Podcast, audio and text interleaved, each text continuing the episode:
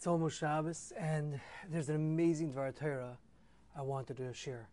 So this week's parsha is Parshas Truma, and the parsha starts off. Darba b'nei Yisrael v'yichli Truma me'eis kol ish asher dvena liba tichlu trumasi. Speak to b'nei Yisrael. They should take a portion, a truma, from each person that his heart desires. They should take this portion. V'zoysa truma asher tichlu me'itam zavakes v'necheshes. The truma that they should take is gold, silver, and copper. Mikdash v'shachanti b'seichem. What's happening that gold, silver, and copper? They're going to use it to build a Beis HaMikdash, a mishkan, for Hashem Shechina to dwell within it. So there's two questions that come up. Question number one is that why gold, silver, and copper? Gold is the most precious of all those three metals. Why not have the whole entire thing built out of gold? Why do we have the other two metals, the silver and the copper? Why not just build everything beautifully out of gold? That's question number one. Question number two is it starts off the asuli mikdash, make for me a mikdash, a mishkan, a sanctuary, make for, make for me a mikdash, which is a singular tense, it's a lashon yachid, and the ends up v'shachanti b'seichem, and I'll dwell within them, which is plural. So why the change from singular to plural? So Lubavitch Rebbe in his Sichos on this week's parasha, he explains that the Kesef, Zav, and Achoshes, the three metals that were used to build the Beis HaMikdash, that alludes to three different types of Yidden, he says. He says the Kesef, the word Kesef alludes to the Lashon, it, it's uh, a similar word, to Shayresh, to Nichsifa, desire, longing. He says this is referring to tzaddikim that have desire to be at the Kadosh Baruch Hu. They long for Hashem's presence. They long to be with HaKadosh Baruch Hu. That's what's symbolized by the Kesef. The Zav, the Zav which is a level on top of the Kesef, that symbolizes the Bali Tshuva, who are on an even higher level than the Tzaddikim. As we know, B'makan Shabali Tshuva Oimdin, Tzaddikim Gemurim Eni Lamoid. A Bal Tshuva stands on an even higher level than the Tzaddikim, and that's what's symbolized by the Zav.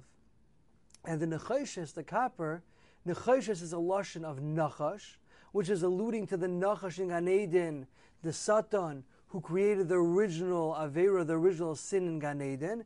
This is referring to those Bnei Yisrael which have Averas. And what's the switch from the singular lashon to the to, to the lashon Rabim to the plural? Hakadosh Baruch was saying that I don't want that only the tzaddikim or only those who did tshuva already to be the ones participating in building the Mishkan and building the Beis Hamikdash. When it comes to building a Mishkan, when it comes to building a Beis Hamikdash, says the Lubavitch every single yid has to be involved. The tzaddikim, those who did tshuva, and those who are still full of chatoim, they all have to be involved in building this Beis Hamikdash. And that's the switch from the Lashon Yachid to Lashon Rabim, that HaKadosh Baruch Hu is saying that I want to dwell within all of Klal Yisrael not just certain segments of Klal Yisrael, but I want to dwell within all of Klal Yisrael. You find a similar idea with the skin of the Tachash, which was the outermost covering over the Mishkan. So we know Rashi says, and uh, he brings down the Targum that says the Tachash had many stripes of many beautiful colors. There's a sefer, the Or HaMeir, which was one of the Talmidim of the Mezritcha Magid. He says that the different colors and the different stripes of the Tachash's skin that was used to cover the Mishkan that represents the different types and the different stripes of Klal Yisrael, the many different colors, the many different types of people that make up Klal Yisrael, that all of them are included in the Mishkan. All of them are included in building a Beis HaMikdash. We touched earlier on in the week from the Alshech, we said that this mitzvah of Asli Mikdash there's continuity to it. It still applies today.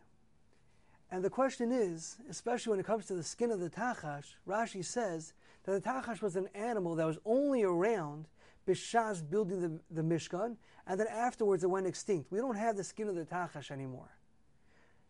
But I think there's something that we could say that we still have to incorporate the skin of the Tachash when we're building the Beis HaMikdash.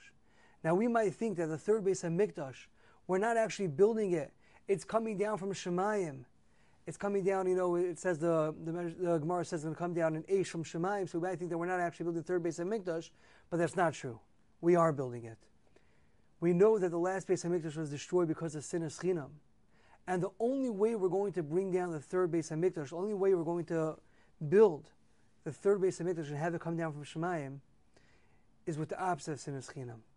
If we incorporate the skin of the Tachash, even Bizman Hazeh, and that we include all of Klal Yisrael, and there's an Ahava, and there's a coming together of all of Klal Yisrael, the different types, the different stripes, and the various colors, that's the way we're going to build the third base of Hamikdash. I hope you enjoyed this Torah. Have yourselves a wonderful, wonderful Shabbos.